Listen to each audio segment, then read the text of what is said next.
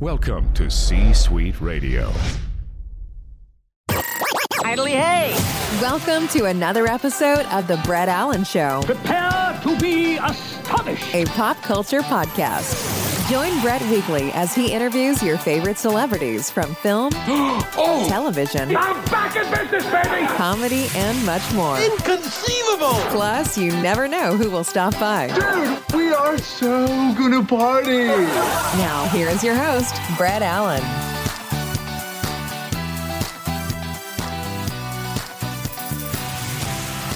Welcome in, everybody, to an ep- another episode of The Brett Allan Show, a pop culture podcast where we interview your favorite celebrities and actors from film and television, comedy, music, and more. And today we have a very special guest. We're recording this on a Sunday, which is amazing. So I'm glad uh, we're able to do this. But we have a very special guest. We are going to be chatting with Doug Ellin, who is the creator of a show you've probably heard of, Entourage.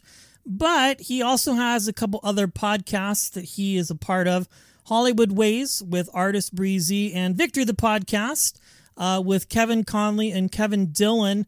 We're going to talk about all of this and more. And, and I have to say, Entourage, if you've never seen it, which I would be surprised, but it was on for eight seasons, 96 episodes, uh, a Golden Globe winner, and a bunch of other things, I'm sure. Doug, welcome into the show. It's great to have you. Thank you. You save the big celebrities for Sundays. I do, yeah.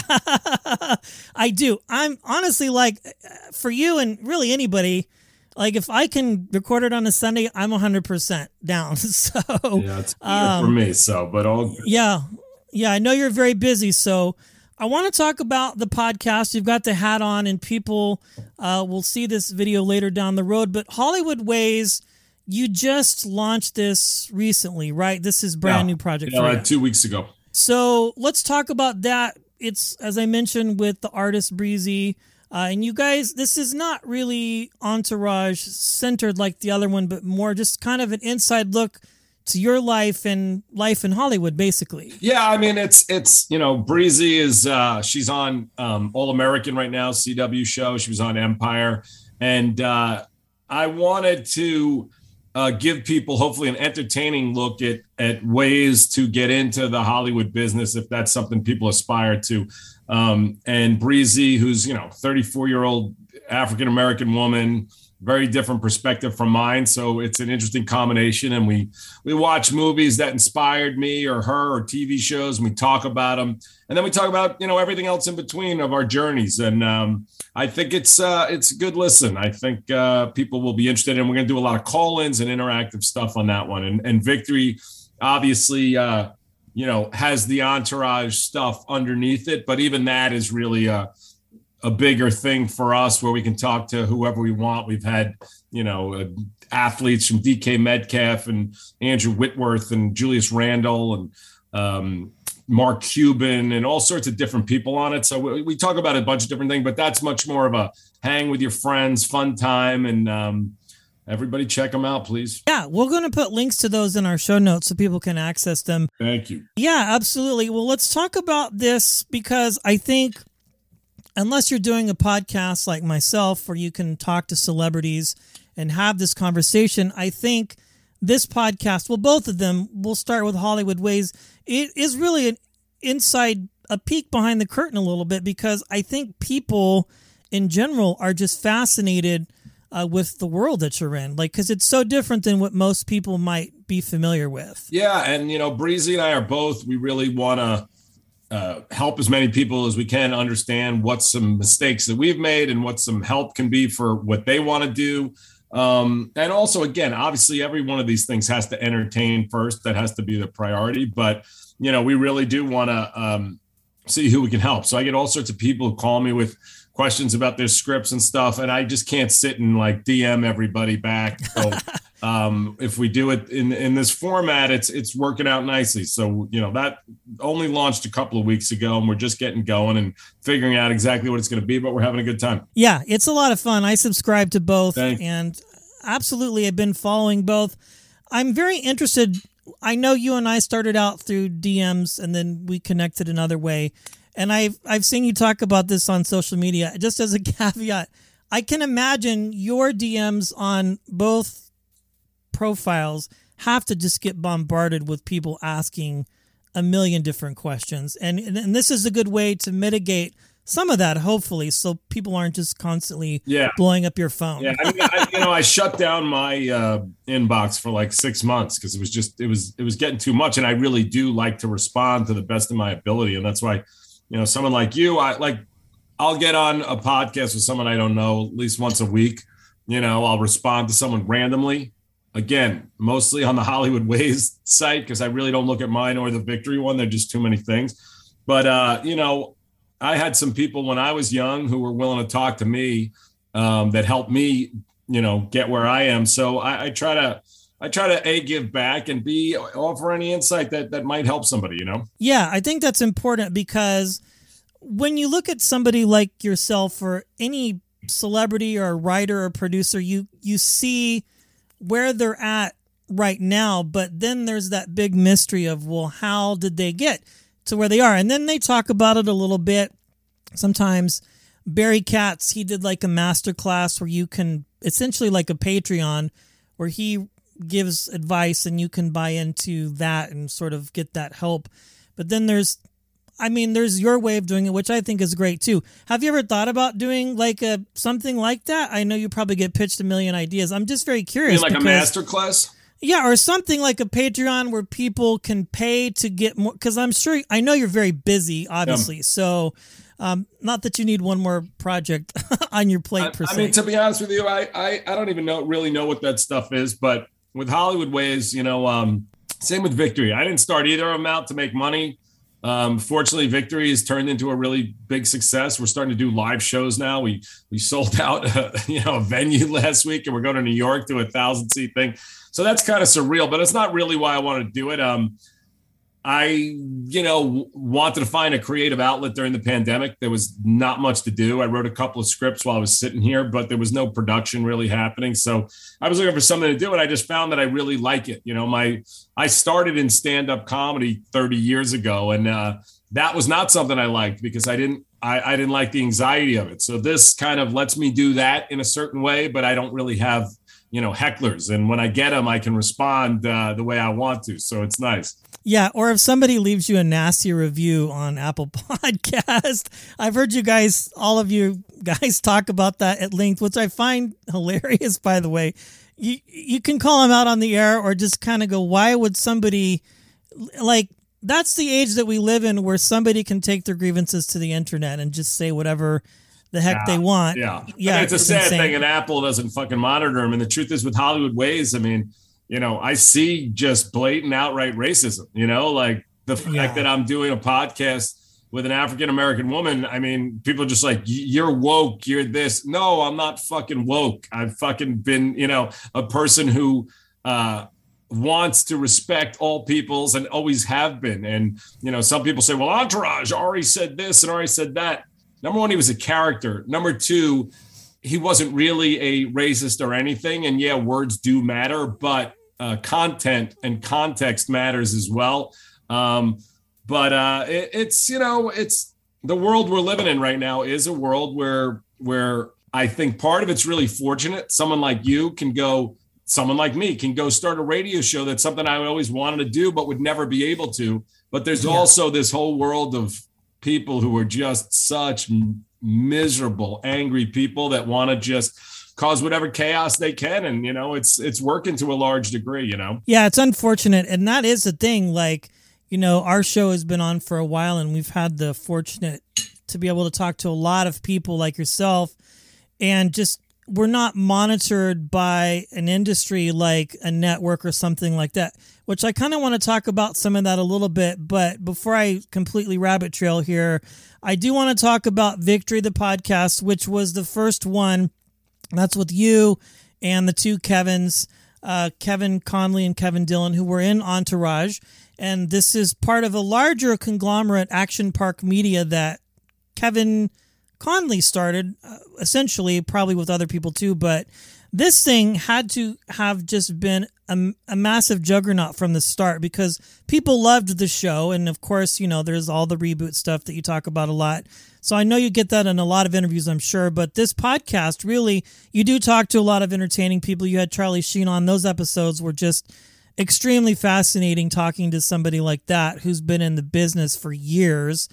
And then you do dissect episodes of the show. So this is kind of an extension of what the television show was and you kind of give people behind the scenes stories and Yeah. let people in on you know some things that we might not be aware of as the common viewer Yeah, and, and I think you also you get the idea very clearly about the friendships that were formed on this show and that have lasted for 20 years, which are what the show was about, and and based on my childhood experiences and my friends, and now it's just um, gone on with these guys. So, you know, Connolly started this company actually by himself. It's all him, and uh, you know, he said, "You want to do a podcast?" And I was like, "Not really," because I didn't even really understand what it was. But now uh, we just have a great time. It's the three of us just hanging out, and we're, you know, again, of course, we're talking entourage, but we talk about everything from what our daily lives are and try to give as as funny and entertaining stories as possible. And it's been amazing the way it's been received. I think we're uh, about to hit seven or eight million downloads for, you know, we're about Wow. 14 months in, um, and you know, with no promotion, no financial thing, which I think is what's as as I said for you and for others out there to be able to do this and word of mouth can spread and and get something going that you don't need um, the big studios to determine whether you're going to be successful or not or decide what they want to put on or, or not so. Yeah i've heard a lot of people talk about that. Bert kreischer just as a point said something like that. He had a tv show that did okay. He didn't know what podcasting was really about. Somebody said you start a podcast hire this company to get advertisers and then the show came back to him and said we want you to do another season. He said no that's not how this works anymore. Like we are in a day and age of content creation. If you have a cell phone um, you know of course your studio that you guys use you've obviously invested a lot of time and money and things. But really to start a show or anything is quite simple for anybody really. If you have a smartphone like literally you could start not i can't compare anything to entourage but like something you could just easily No, do and put it up on youtube You know what? You you could. You know, uh, we had these guys in the office the other day. They're TikTok stars. They're called the the North Star Boys, and they're very influenced and inspired by Entourage. So is the Friday Night Beers guys who have an Instagram site.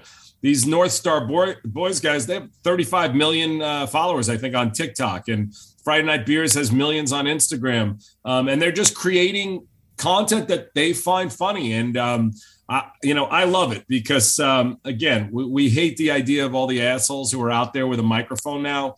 But there's really a lot of creative people that would have never had a shot to be seen or heard that don't need the traditional, you know, media to, to embrace them. So I think that's great. I mean, even Joe Rogan. I mean, Joe Rogan would probably have a big problem if he was on, you know, Fox or ABC News. You know, so um, and, and in the meantime, he's got the biggest podcast in the world. So um, I think it is freedom of speech is a important, but b it's the idea that there's not you know less than 250 people on the planet Earth who are going to ter- determine what gets seen by the larger crowd. So Yeah, especially when you look at what's on television today or what gets rebooted or revived, whatever the case might be. It's interesting because some of these shows can be really good and some of them you're kind of like, well, why? Uh, I saw something, I don't know if you posted or somebody posted it about a Lost Boys, potential Lost Boys reboot and things like that. And it's like, I don't know why you would want to do that, but I don't know. I'm not the one with the pockets making the decisions Well, I mean, you and know, there's a, deciding. there's a very simple reason you'd want to do that is is money. And the fact Yeah. of the matter is, is that audiences like what's familiar, and if they can see that they can come back to something they once loved, um, they'll do it. So, you know, I don't even want to judge that because I actually like the idea of great reboots that are done well. Some aren't, and some are, but the Karate Kid or uh, Cobra Kai. I mean, to me, the show's better than the movie ever was, you know? And, Yeah, uh, and, and I think, you know, I definitely tuned into it because it had impact on my childhood and I wanted to see what it what it was. But um, it's like a great musician. They come out with albums. You want to see how they grow. And to me, you know, I want to see the Sopranos prequel, you know, more than I Oh, yeah. more than I would probably want to see a random mafia movie. You know, they'd have to convince me that that one was good, but this one, good or bad, I'm I'm gonna watch it. You know, so I think there's both sides of the argument, but at the same time, you know, I, and I think the frustration that some people feel is like, oh, I don't have a chance with a new original idea, but you do now, and you know, and even when I started 30 years ago, I made my own short films. I didn't wait around for anybody. And now you can do the, the stuff that I did, which took me a year and begging people for money. You could do the same things that I did for a few hundred dollars today in a couple of hours, you know? So I think there's no real excuses anymore to say, you know, I can't get in, I can't do this. And I, and I, we try to talk to people like that. Everyone thinks I need an agent, I need this. No, you don't. You need to hone your craft and get it out there in any way you can. And as you know, um, I don't even know. Are you verified? I don't even know. Like why? I, No, I'm not. Yeah, I so- mean, I haven't really like pursued that, but, but, but I I'm, mean, I'm, I've I'm- got. I'm only asking that because I responded to you. You know what I mean? And and Yeah. ten years ago, if you were calling my house, you'd never hear my voice. So for whatever No. reason, I picked your name and I said, "Yeah, you sound like an interesting guy. I'm happy to talk to you." So this type of stuff would never happen, not for you and not for me. If there's people I reach out to, you know, like we got, you know, you're a Bay Area guy. I mean, you know, when we got DK Metcalf on the show, I'm just reaching out to him randomly, going, "Hey, man, you know," and yeah, I have something maybe to offer him, but um, I think it's a really great time that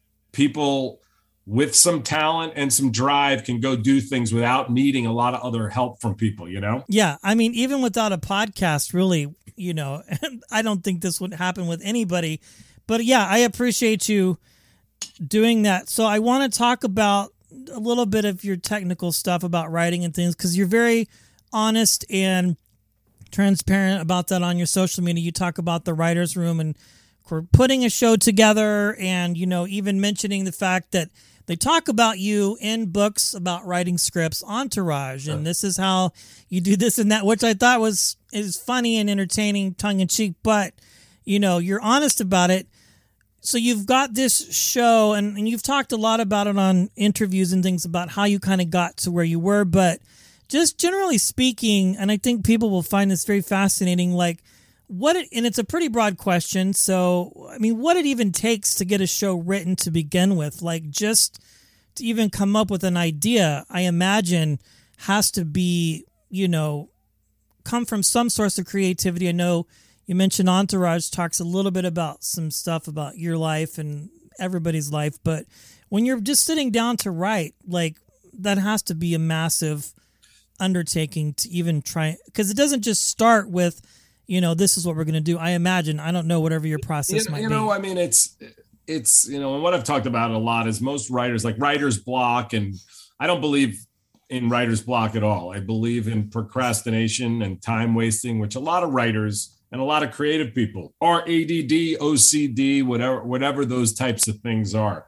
So it requires um, a lot of effort and discipline just to get you to sit down and do that the work. And when you do it, I usually find that something comes out. Again, I'm someone who's wasted years away that I haven't written when I should because it is such a um, brain tangling mess when you really get into it and when you really are trying to to do something good, which it may not be good anyway. But the effort is really uh, it- is really what helps you get to a place where you hone that skill. And for me, especially now, I used to just write off the top of my head, which a lot of young writers do, and just go, "Hey, this is what's in my head," and I don't want to be um, held back by structure or by any of the rules that people say. But the real truth is, there really are. And there are simple three act structures that have been in place since Shakespeare and before. And um, I think for me, I don't like to write anything anymore that I don't really understand what the idea is.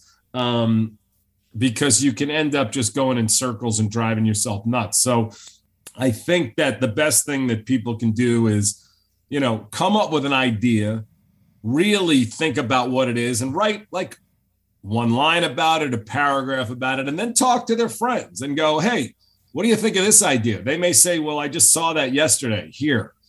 Or they may say, wow, that sounds interesting. Or they may say it sounds familiar. And the person like me can go, yeah, but it's going to be how I execute it because that's what really does matter at the end of the day. I mean, Entourage, when when Mark Wahlberg and, and his partner came to me about that show, I was like, I don't want to write a show about a bunch of losers who follow around a movie star. It just doesn't it doesn't inspire me. And I didn't have a job at the time or any reason to do anything but say like to Mark Wahlberg, whatever you say, I'm in. But that's always how I've been. I really need to to grab onto something and find what I thought. And what what made sense to me about Entourage was a show about friendship a show about guys who were fish out of water, me, New Yorkers, who were in this town that I look at as kind of a, a, a joke and a bunch of phony assholes. And, and how do people who like to consider themselves authentic, uh, how do they navigate that? And that that's really what the show is about. So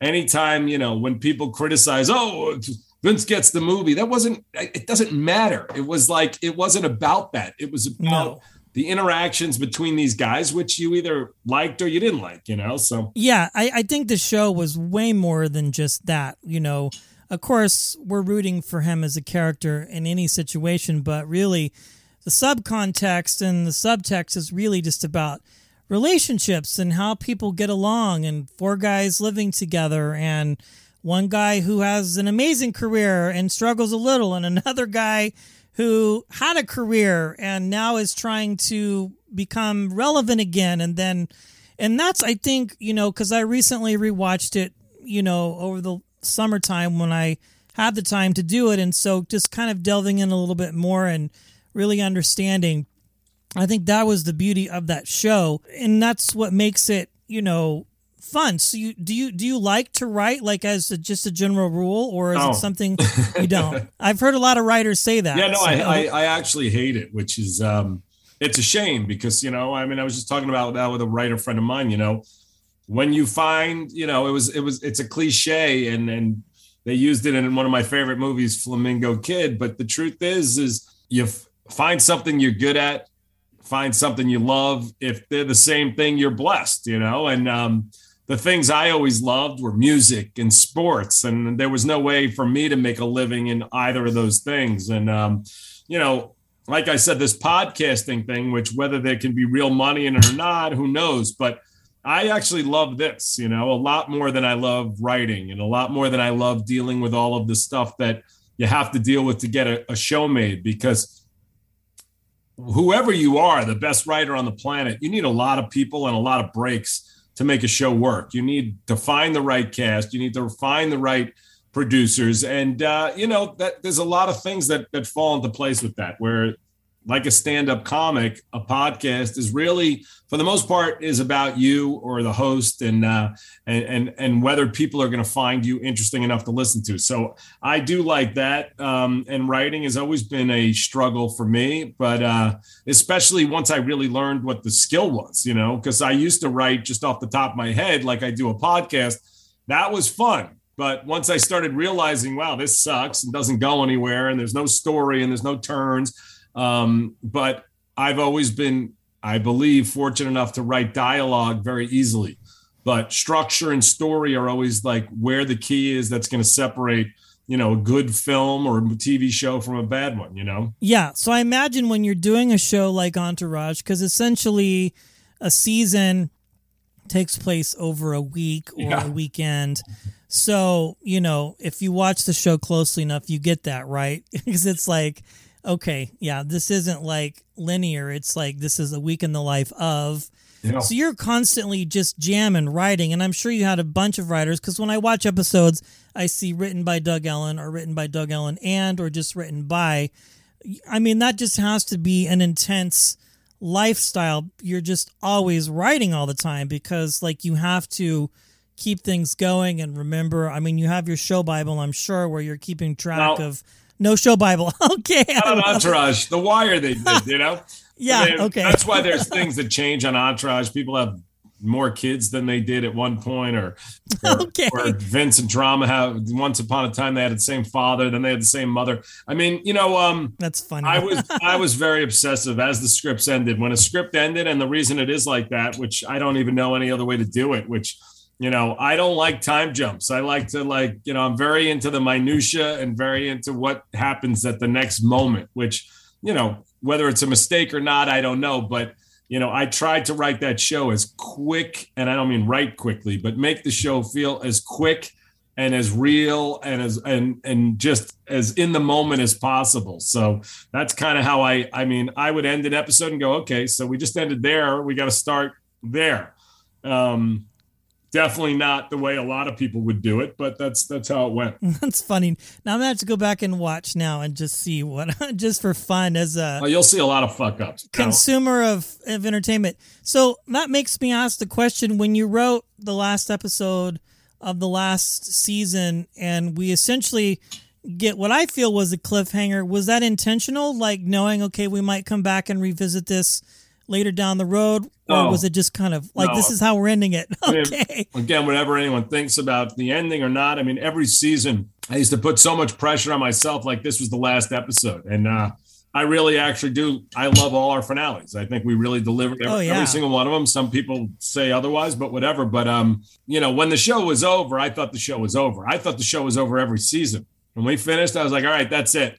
And then you know, HBO would call and go, okay, one more, and I go, fuck, what am I going to do now? You know, and um, okay and uh, you know, when the movie happened, I didn't really want to do the movie. I mean, I wanted the money. Who doesn't? But I didn't really want to do the movie. I just didn't think. Um, I, I mean, I would have preferred to do another season, but you know, it, it all started coming together, and you got Warner Brothers and Mark's calling me like, "We're gonna do, we're gonna do a cartoon, we're gonna do an opera, we're gonna do everything. You got to do this." So, um, you know, you you you come back in and you take it as a job, and you go, "How can I make this good again? How can I get back into these characters and and and try to make people interested in what they're doing?" You know. yeah and i think honestly you probably could do if entourage had not come about when it did i think even today if this was like something brand new i think it would do just as well and play just as well because i mean although there were certain markers in the show and in your writing that were time sensitive or evergreen i think even today now there would be plenty of topics Yeah, I to talk mean, I- about know, if, that- if not even a reboot just like if you started it Yeah, today that conversation comes up all the time, which is like, i'm sure what, what can you, you know, how could you do this show? It's so, it's so ridiculous. I mean, Yeah. and by the way, Entourage was tame. Go, watch the OC, which was on Fox. There's more sex Oh my god! and more. and again, I'm, I like the OC, but more homophobic comments, more sex, and these are teenagers they're talking about. So I don't, you know, I look back at Entourage and go, why Ari wouldn't speak the way he spoke because he'd be fired. So he would figure out his new way to be his aggressive self because he's out there. It's based on a real character, and and even the real Ari himself used to say that the fake Ari was tame next to him, and you know, and and Mark used to tell me that Vince was tame next to the lifestyle he was living. So um, what I reflected, and I feel very proud and confident about it, was that was Hollywood in that time, and those guys were talking like guys I knew, for better or for worse. Now we all evolve, and, and that's why I say it's not about being PC. There's things you start to learn that you go, fuck, you know what? I don't really need to say that. Like, you know, I mean, the president of Fox called me up and we talked about it on the podcast, but season two, long before, you know, uh, social justice and all this stuff. And he asked me not to use the word retarded anymore. And I was like, why? And he explained to me that, you know, there's a lot of autistic kids out there and and like you know it's a really sensitive subject for a lot of parents and a lot of people and i thought about it. I was like i'll never say it again because i don't need to. But the way i grew up that was a word that was just used to to just pick on people that you were friends with. And while it sounds now stupid and hopefully 15 years from now it will be. Like if you say that to someone you'll be like oh why would you say that? You know? But back then nobody thought that. It just it wasn't it wasn't meant to be that hurtful. So i think the world can grow and expand and people still can be funny without necessarily slighting a large group of people for no reason other than to get a laugh. So i i i don't think it's uh, something that i think any comedian should really be worried about. You either adapt or you die. It's just that simple. I mean Right. eddie murphy who is my favorite comedian probably of all time go watch Raw and go watch Delirious, and you'll go, "What? Whoa, what's he saying?" But that was considered genius then by everybody. Like nobody was debating it. So times change, people evolve, and and that's a good thing for the most part. Some of the, as we just discussed, some of the you know attacks on people for for words that aren't intended to hurt people. That to me is just, you know, bad jokes or bad jokes. And you can say, I'm not going to watch this guy, but to try to like cancel people because they wrote what they thought was a joke that you didn't like is, you know, it's just stupid. But yeah, yeah, it's interesting. Like you laughed at it five years ago and thought it was great.